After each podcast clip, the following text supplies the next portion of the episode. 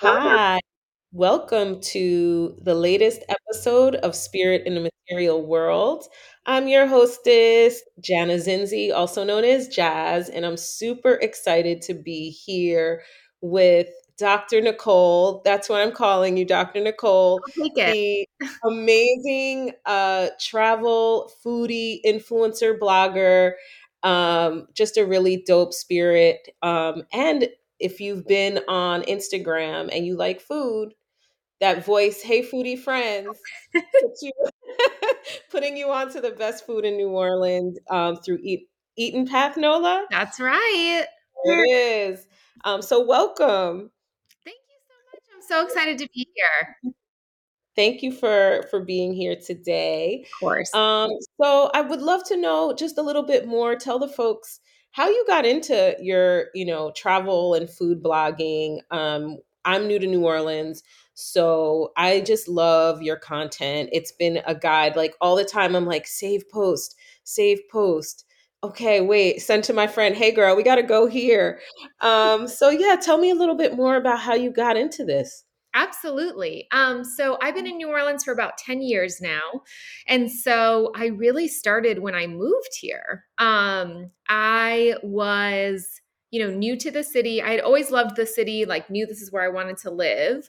Um, but, you know, was new and exploring and was basically trying to find a way to just keep track for myself, like where I was eating, what I liked, you know, what I was doing, what I enjoyed um, and a way to stop bothering like friends and family who weren't in the city and like bombarding them with my food pictures and bombarding my personal feed with like nothing but food pictures. So, um, that's how it started. Like just simply like a way to track and remember places that I liked, places that I tried.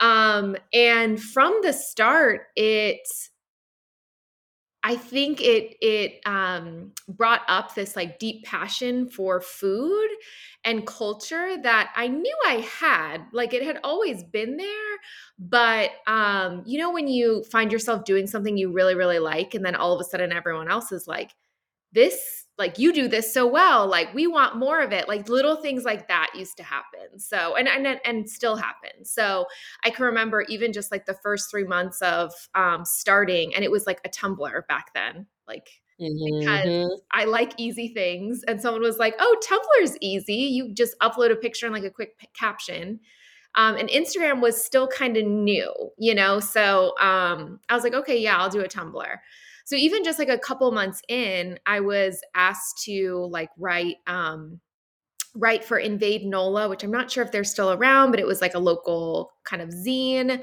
um, that had like a food section. Um, they eventually had a book. I had like a chapter in the book. So i just started getting kind of connected and different oppor- opportunities were opening up around like food and culture um, and writing and, and tracking it in the city. Um, but yeah, like in short, it was just a way for me to track. And then other people became interested in it and were like asking me for advice and questions. And um, I've always been a really curious person. So I've I always am like really deeply, deeply, deeply invested and interested in getting to know the place that I am. And in New Orleans, as you know, food is so deeply tied to our culture and our history, right? Um and so it was it was just like a natural way to get to know the city and also like uplift it in some ways That's one of the things I actually really appreciate about what you do. Um, it the distinction that you always it's not just like, hey, this food is delicious. Oh my God, go get this drink.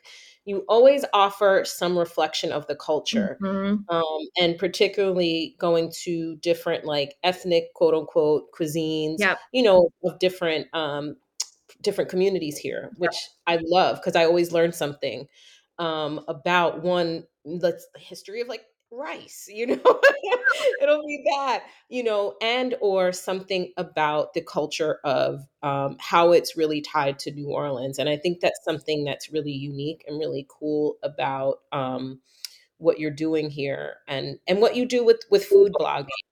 Um, so I just want to big you up for that because I that's really what was like made me be like, oh, I want to keep following this yeah. information.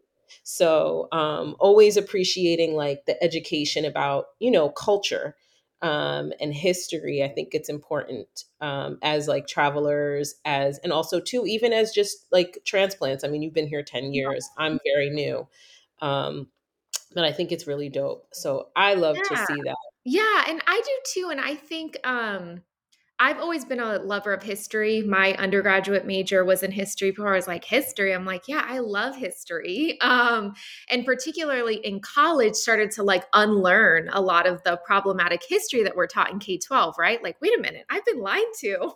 Um, and started learning more about like Black and Brown history and legacies in this country.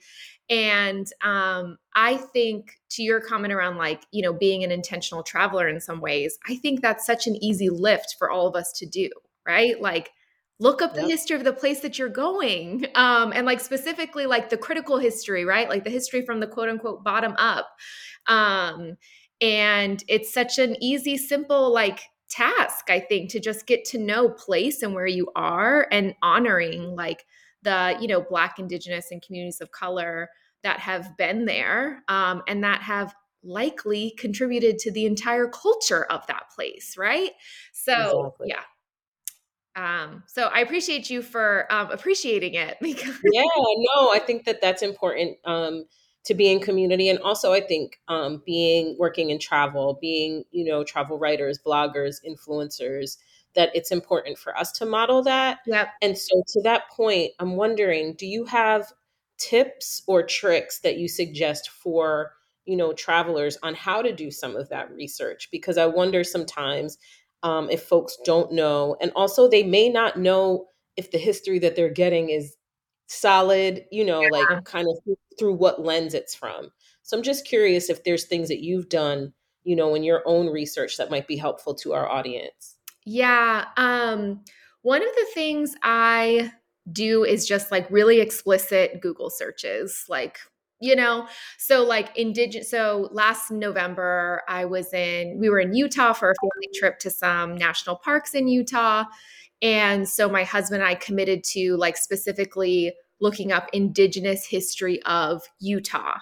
And so we got a couple of books, we watched a couple of YouTube videos to like really understand you know the people of that place and what happened to Mhm. them and you know what they're doing now and um you know ways that we can even support. So i remember finding like a couple of nonprofits there and you know donating. So i think um those are um I th- I think simple ways like you know do a critical Google search like indigenous history of New Orleans, Black history of New Orleans. Like, really, that's what I search. Um, I sometimes even do like, if I'm posting about a cocktail or something, my explicit Google search is like Black history of mixologists. Like, it's all there. It's just like if you don't put the like particular identity or community first, it's unfortunately not the first thing Google is going to pull up. Um, so I'm like, just use your keywords well. Um, and then I think another step, like if you're able to, is um, like going back to the example around Utah, is also doing some vetting of like, you know, local organizations or communities there that might be accepting donations. Um, and, you know, commit to, all right, um, let's donate, you know, $200 and spread it across maybe three organizations, right? Like a drop in the bucket based on how much you might be spending on the whole trip, right? But it's still some kind of commitment and honoring of like the place and the people that are there. Um, so those would be my tips. Um, and I just always say to like just question every question all the information you're receiving and like do a counter search. Like, okay, you can read the history of New Orleans, but now Google search, like I said, Black history of New Orleans, you know, and do your own kind of compare and contrast. I love that. I think that's really important. Um, one of the things that I think about and talk about a lot is media literacy. Mm, And that's exactly what that is, is like, you know, basically knowing where you're getting your information yeah. from, um, questioning the sources. Um, and that was one of the things like, you know, you and I have talked about that in terms of, you know, starting Wander Women is like, you know, reading a lot of different blogs and not being able to like see ourselves Yeah. represented. Um, and also, you know, just knowing who history is told through, how how history is propagated, and wanting to be conduits for you know like the people's history right? Um, Mhm. particularly like you said black indigenous and um, communities of color. So i super dig that. And one of the things that just was coming to me um, w- that one in terms of what i've noticed from your work um, and then also too as you were talking um, it is latinx heritage month or hispanic heritage month um, and what I really appreciate about your framing is that there is a centering of like Black and Mhm. Indigenous um, communities. Mhm. Um, and I know that that can be, you know, an issue, I think, sometimes in terms of like anti Blackness and, um, you know, uh, and and that's something that is an interesting conversation that's happening. So I'm curious about just like if you have um, you know, any offerings for folks in terms of that piece of their research or, you know, like what that connection has been for you, especially being in a place like New Orleans, which is like Mhm. such a black city. Yeah. Yeah, I think particularly as it as it's connected to like Latinx communities, um, you know, we I'm Cuban American. Um, I'm mixed race, so like my mom's side of the family is from Cuba. They're a mix of like Afro-Cuban and like Spanish, right? And my dad is white from the US. So I say all that to I say that because all of that matters, right? Like our identities matter with how um, they give us lenses to look through things and interrogate things. And Mhm. I think sometimes, I, I think often, like in communities of color, um, there is rampant anti-blackness, right? Like how we, how many of us who are not black learned to succeed was by drinking the poison that the colonizer was giving us, which was telling us all of these negative things about about our black communities right? Um and so i think for those of us um in the latinx community in particular like you really have to sit with that like where notions of like good hair come from or like upholding the race like where does all of that come from? That comes from anti-blackness. Um and i think coupled with like interrogating messages you may have received um, like growing up or things that you saw in the media or what have you, like also, again, like doing your own research or Googling around the Black history that does show up in Latinx communities. Like, again, most of the culture in Caribbean and Latin American communities are 100% tied to Black and Indigenous people, right? And like Latin America and the Caribbean are also interesting places where a whole lot of like racial mixing happened. Yep. And still, and sometimes that leads to like whitewashing of some, like, oh, well, we're just everything. We're all mixed. Like, there's no issues here. We're all one race. And it's like, Mhm. Mm, and when you do that, you're still erasing blackness and indigeneity.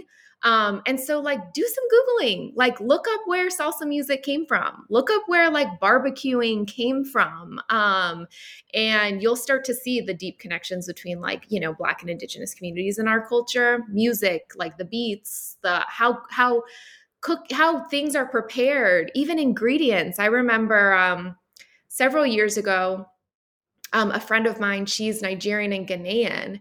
It was like the first time I had this, like, wait a minute, we eat the same food. Like, you eat plantains, I eat plantains. You eat yuca, I eat yuca. Like, you prepare things like lots of stews and one pot meals. We do that too. Like, you eat oxtails, I eat oxtails. And I was like, wait a minute. And that's what kind of kicked off a lot of my research on, like, oh, yeah, this comes from a people, right? That we are not often uplifting and naming. And we do it Mhm. for like the United States too, right? Like all the countries do it, but I think um yeah, just like doing your own research and also like sometimes you have to sit in your shit and interrogate like these messages that you've received or these thoughts that pop into your mind um that are like mm, these are harmful, not productive, and are not going to move forward. Any of our you know agendas as communities of color to have a more equitable and inclusive space where we all can belong um Mhm. so that's what i think about a lot to like push myself forward and i try and model that you know i make mistakes all the time all the time all the time all the time Um, but I try and model that as much as I can on my page by like uplifting the stories and things that you've named. Thank you so much for for offering that, and I super appreciate that. It's something that um, I think about a lot too, in terms of eh, you know internalized anti-blackness. Absolutely. I'm a I'm a black biracial woman, um, and my background is um, I am adopted, but my birth father is Haitian. And Mm, so it's so interesting learning more about like these conversations are popping up about is um if you're Haitian, are you Latino or. Latinx, right? And so I've just been like, I never thought about that. Yeah. You know, to me it was never in, a thing at all. And the funny thing is, if we're going to talk about identity, growing in growing up in New York, I'm also like half Italian, you know, so it's like that's uh, you know, the the biracial piece. Yeah. And so growing up in New York, everybody thought my whole life I was Puerto Rican. It does not matter where I go, what I do. People here have asked me if I'm Puerto Rican. People in Mexico ask me if I'm Puerto Rican. People in Costa Rica ask me if I'm Puerto Rican. And I'm like, no, by default, like honorary, sure, maybe just like growing up in New York, you know what I'm saying? But like, no. And it's funny though, because it's there's um an image of what that looks like, right? Of what a Puerto Rican person looks like, Yes. you know, and even if you take it to like the J Lo, which is more, you know, fair and Yes. you know, like a, a more like a whiter type of features with a, you know, it's just so interesting these conversations and how they bring up, you know, um, colorism, you know, the whole entire the history of Haiti and like DR Mhm. um, there's just been some really interesting conversations about what actually is Latinx. Um, and so I love seeing how it is bringing up the broader conversations of anti Blackness within Latinx communities.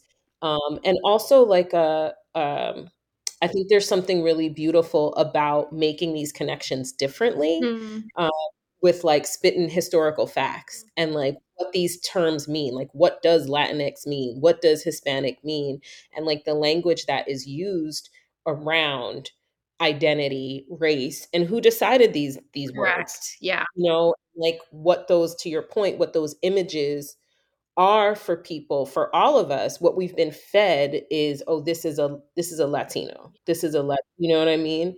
Um, and so even so, like I remember too in high school, I have a uh, one of my homegirls. She's still one of my best friends in the whole world. Shout out to Melissa if you're watching. But um, right, so um, she's Panamanian, and so Mm, in high school she would be like, "I'm black," and I'd be like, "Yeah, but you're Panamanian too," and she'd be like, "Yeah, but I'm black." And so it took me a minute. It took me years until I finally like really understood what she was saying, and I'm like oh, duh, you know, and it was my own very um narrow idea and like, you know, education, miseducation of what like of how you put people in Yeah. boxes based on country of origin Yeah. you know? We love boxes, you know, and if you study like brain like brain science, like the science of the brain, um, our brain is actually kind of lazy. Like we're our brain is super lazy. So, like, once we learn about a box or a category, we're like, "Bet, that's the box and category, and that's where I'm" and this is where biases come from, right? Because we're like our brain's, like, sorting and it's like, "Oh, this goes here, this goes here, da, da, da. Okay, easy, I can rest."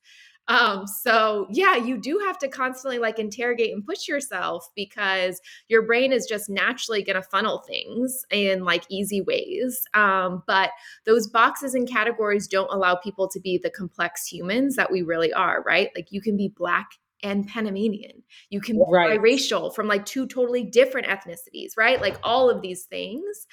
Um, it's just um, it makes our brain, you know, spin a little bit harder than than it Mhm. normally does, but it also opens up this beautiful world where you're able to see people for like the full beings that they are and like let them just be them, whatever that means, right?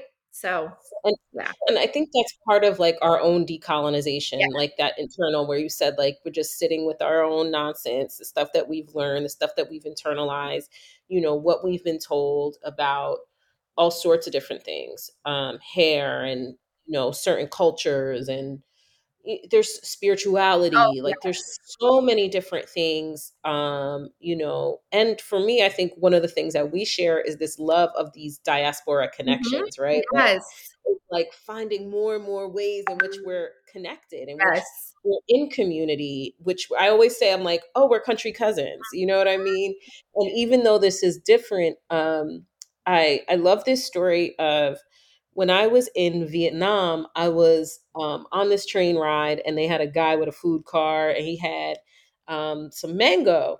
So I was like, "Yeah, I'm gonna get this mango. I'm hungry on this train, and I know I could eat mango. You know, it's not gonna make me sick or anything." So I get this mango, and he gives me this little packet, and it had like salt, like chili salt. I Oh, I was like, "Yo, they got Tajín right. in Vietnam." I know. you know? So it just like blew my mind and so it's like those kinds of things is like understanding like we are all country cousins we all have these different you know um ways in which we are um expressing that based on like kind of where our people landed and who was you know who colonized who and who mi- who migrated where and what was mixing you know um but how beautiful it is that these like ancestral roots are just always showing up for us in all of these ways and i feel like especially in these times this is when it's important for us to really know about these connections because Mhm. things are so divisive Mhm. um, you know, and also because there's so much travel going on that it's like my, you know, um, Aquarian hope and dream that these are ways to just continue to expand the conversation, expand our minds, do that decolonizing work, see those connections amongst each other, Yep. um, and like create more uh, a global global community of folks. So. I'm here for it. I love it. I love it. I love it. Yeah. So tell me, well, let's get back to food for a Okay. I would love to know for people who want to visit New Orleans because you are a foodie Don't ask me a concierge. question. What are you going to ask me? Are you about to ask me my favorites? I won't ask you your favorites. I won't ask you that. But since I know that you do, um, harm. you know, planning planning for folks that want to come to New Yes. Orleans. If you had to pick, I'll give you three things Lordy. because one is hard that people should try when they come to New Orleans. What would you say? Okay.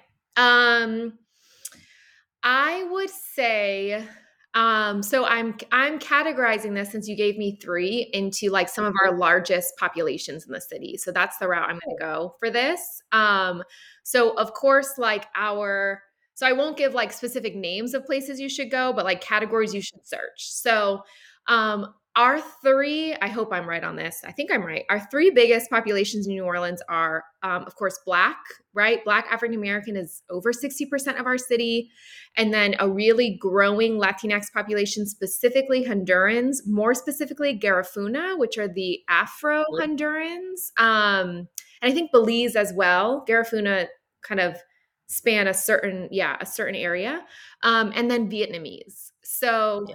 I would say, and I should have mentioned this earlier when I was giving my tips, like once you kind of figure out the populations of the place you're going, like go support those businesses and go eat at those places, right? So um, and there's, you know, tons of lists that you can find, like, you know, our top Black owned restaurants, Latinx, Honduran owned, um, and Vietnamese, and do some exploring around that. And then also Google like the connections between those three communities and food culture in this city, because those are also rampant and deeply connected. You mentioned Haitian. I mean, we have such a strong, strong connection to Haiti in this city Mm. and Afro Cubans. Like there was all kinds of organizing between Haitians and Afro Cubans, you know, back in the day in the Treme, actually. So, anyway, that's what I would say. Like, bucket your research into like those three categories. And um, I mean, you could just stick with those categories and literally book your entire trip and have a delicious time. Um, so yeah, that's what I would say. I love that. That is an excellent recommendation. Um, and I now I'm like, oh, I need to do this research about Haitian and Afro Cuban organizing in Treme. Yes, Um, it's deep. It's really deep. I'm gonna try and remember the book. Um, and I have some articles too. But yeah, I'll send it your way. Mm-hmm. That'd be great. That'd be great. That's one thing about New Orleans is I feel like it's just like layers and layers and layers because of the migration Yep.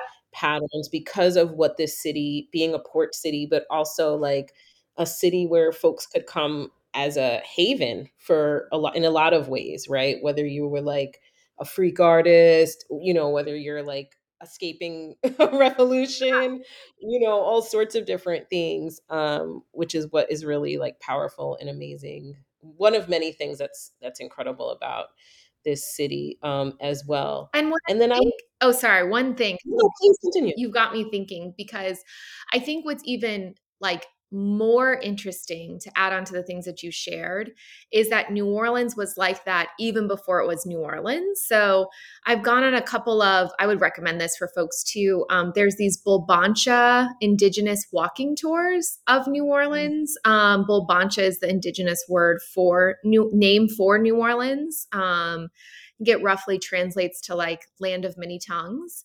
Um, and even for our indigenous communities, like this was the gathering and meeting place. Like this was the trade place. This is where you met up to do things. Like it was always a bustling, like mixing of people and practices and trade um you know even pre-colonization so it's really like deeply embedded in our soil you know um which i think is really beautiful to think about too Thank you for sharing that. I love that. And I'm like, I want to go on those walking tours like ASAP. I'm going to Google that. I have my list of things to Google after our conversation. i love googling things Yes, Google yes. things.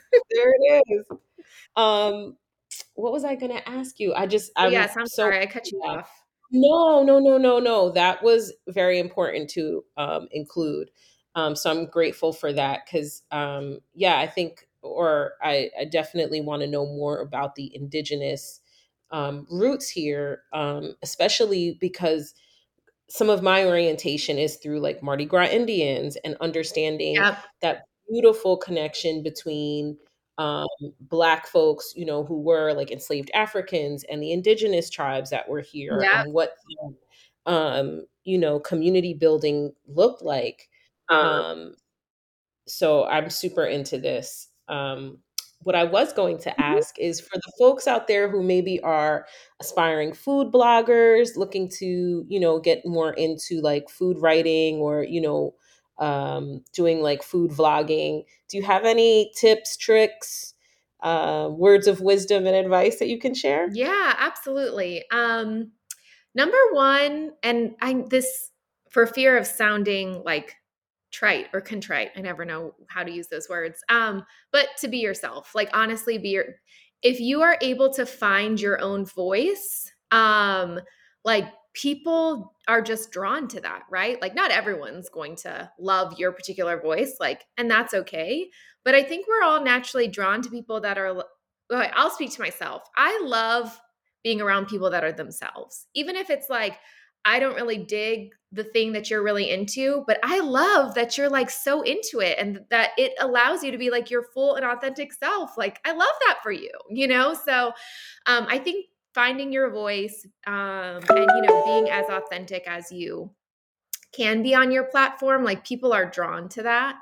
Um, and um, like logistically speaking, I think get on a schedule. Like for Mm, me, my like planning time and posting time is usually early morning when things are just, you know, quieter in my household. Um, but I think like consistency in your planning is going to help you in the long run. Um, because, you know, especially if you're going to launch your work on a social media platform, those social media platforms and algorithms love consistency. So they love like, you know, a daily post or a three times a week post that happens at the same time, right? Um, and and also like your audience is able to like expect, you know, a regular recurring message from you.